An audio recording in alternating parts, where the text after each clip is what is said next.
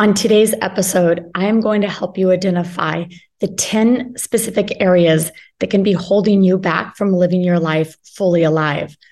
So maybe you're feeling stuck in a certain area, or maybe you just really can't identify what is really holding you back, but you know something's there. This episode will help you identify it. And next week, we're going to be talking about 10 things that you can implement into your life daily that will help you feel more alive.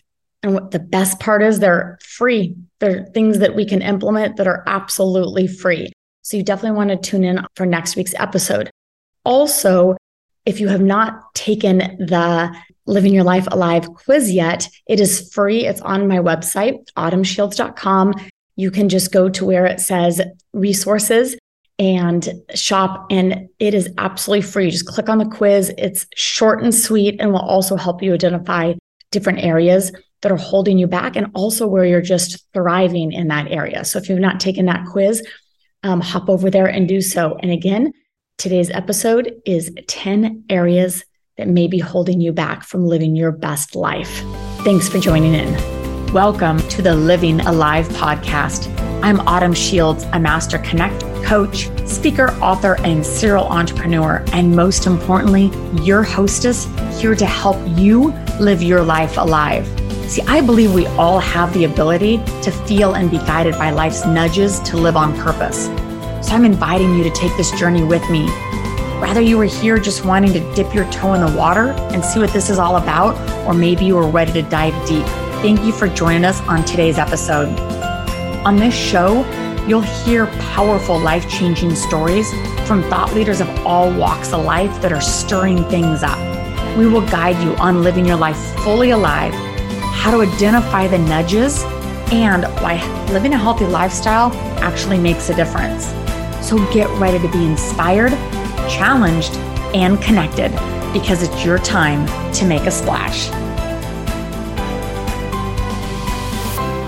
Thank you for joining me on today's episode where we are going to be identifying 10 areas that could be holding you back from living your life alive. Now, when we go through these 10 things, maybe you know exactly what area is kind of holding you back or where you're stuck in.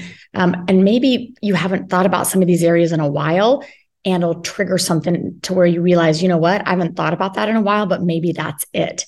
So, the 10 areas that we're going to be talking about is just a place where we can identify and then move forward because it's easy to say, I want to live my life fully alive and feel good all the time and live on purpose. But sometimes we can't do that if we don't know what's holding us back.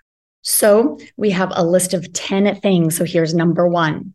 And I'm actually coming to you from Belize, where we spend a lot of time in the winter in Central America. It's nice and warm here. This is why I always have crazy hair here but um, there's major construction going on around me. So hopefully we can get this episode done without too much background noise. But I apologize for some reason if it happens. But I just want to get this episode out so I can't worry about everything that's going on around me. So the first area that I see so many people struggle with that holds them back from fully living their life all out is fear. Fear, F E A R. And for me, I say fear is mostly false evidence appearing real because a lot of times we think it's something in the future. And most of the time, it doesn't even happen, right? But a lot of times, fear of failure, fear of success, fear of rejection, fear of change, any kind of change, or just taking a risk. It doesn't matter what kind of fear it is, there's that fear right there. And a lot of times it blinds us from just moving to be able to move forward.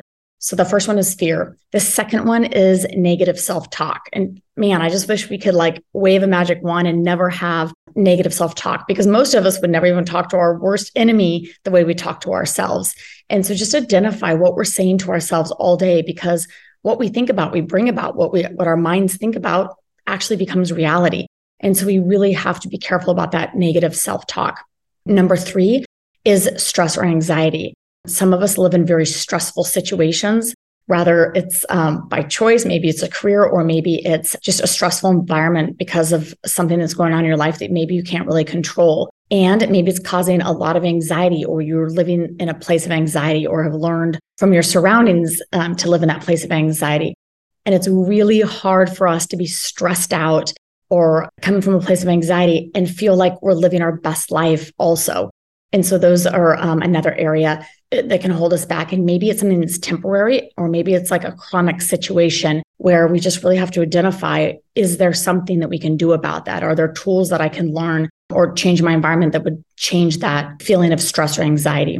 The fourth is lack of direction or purpose. And really, to me, when you see what, when you're thinking about people that really live their lives fully alive, usually it's because people say, oh my gosh, they're on a mission or they're, you know, laser beam focused on what they're doing or they're just so passionate about it. So when people lack that direction, they can feel very lost. Like, why am I here? Do I even have a purpose? Do I even matter?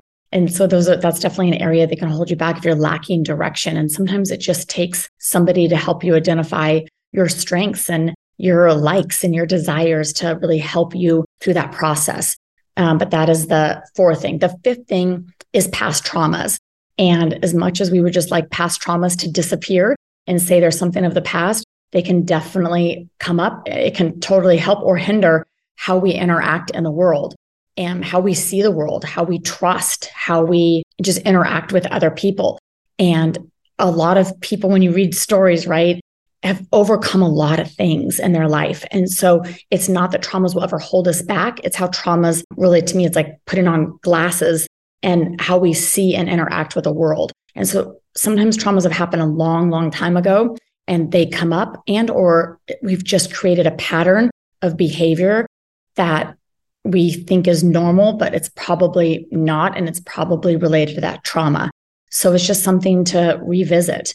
The sixth thing is social isolation. And think about this like so much during, um, you know, lockdown was really a lot of us felt isolation. Some of us liked it. Some of us got to know ourselves better than ever. But isolation is a big thing. Rather, it is because of a specific situation and or location is that we know that sense of community makes people feel better usually um, even if you're an introvert or even if um, you prefer to be alone there's something about being a part of something and or just having a connection it doesn't matter with this with um, a partner or like-minded people it just helps us feel like we matter and so sometimes that isolation maybe it's somebody that um, just lost a life partner or is older or had to move things like that, that just is um, a new experience of isolation that really people can feel withdrawn and not living their life all in, right? The seventh one is social pressure. Think about all the social pressures we endure from um, conforming to looking a certain way to acting a certain way. And it sometimes can hold us back from expressing our authentic self. And when we are thinking about these social pressures of how I should be more than who I am and how I can step into my own best life and how I can give to and serve better is that I think so many of us are um, focused on that social pressure and what we're supposed to be like versus just going all in on ourselves, right? So I think it's a good thing to identify those social pressures that we're all under. The eighth thing is lack of self care maybe you're in a place where you're just having to caretake somebody else and or whether it's children or um, an elderly parent or somebody else but we're just not taking the time for ourselves. We're not doing things that really matter for us. It could be just five minutes in the morning. It could be exercise. It could be just identifying taking a break doing things that we need to feel like just recharged restored rested and really be able to connect with ourselves we stay authentic and also that it's kind of like putting on the oxygen mask on an airplane first right so if we take care of ourselves we can take care of others so sometimes we are just not in a place where we're not able to take care of ourselves as much as we're used to and or we've kind of let go of doing that and we need to start doing it again ninth is financial pressure I had a mentor that always said, you know, money's not everything. It's just right up there with oxygen. It's not important until you don't have any. And financial pressure can really just steal your joy. It can be maybe just financial insecurity, maybe fear of the future with the word recession coming, whatever it may be, is that how do you feel that if you're not being able to provide for you and or your family and or you feel like you need to keep up with the neighbor or the Joneses or whatever it may be, is that that financial pressure can really hold you back from living your life alive. And the 10th is chronic illness or um, a specific disability. Rather, you're dealing with something that is new onset of sickness. Rather, it's something that you've had to be dealing with a long time ago. Um, health, we always say without health, it's really hard to enjoy your life all in. And so working around that, maybe it's something new, a new diagnosis, or maybe it's something that you've been dealing with a long time. But how do you authentically be yourself and live all out when you're hindered and not feeling well? We know when we feel well, we're usually not our best selves when we're dealing with pain or worry. So those are the 10 things that can hold you back from living your life alive. So take this week and just really go through these and think, is there a specific area that I do need to pay a little bit more attention to and find some tools there. And so next week we are going to hopefully have some answers for these areas and other things that you can implement to help you live your life fully alive.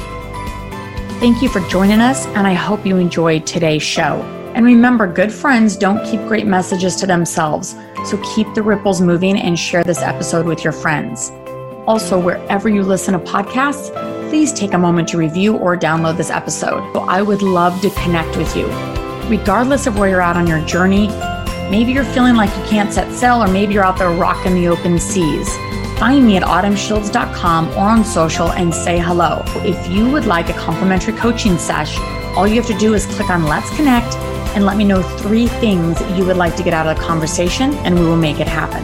So make today the day you decide to live your life alive and leave room for the unimaginable. So until next time, keep following the nudges.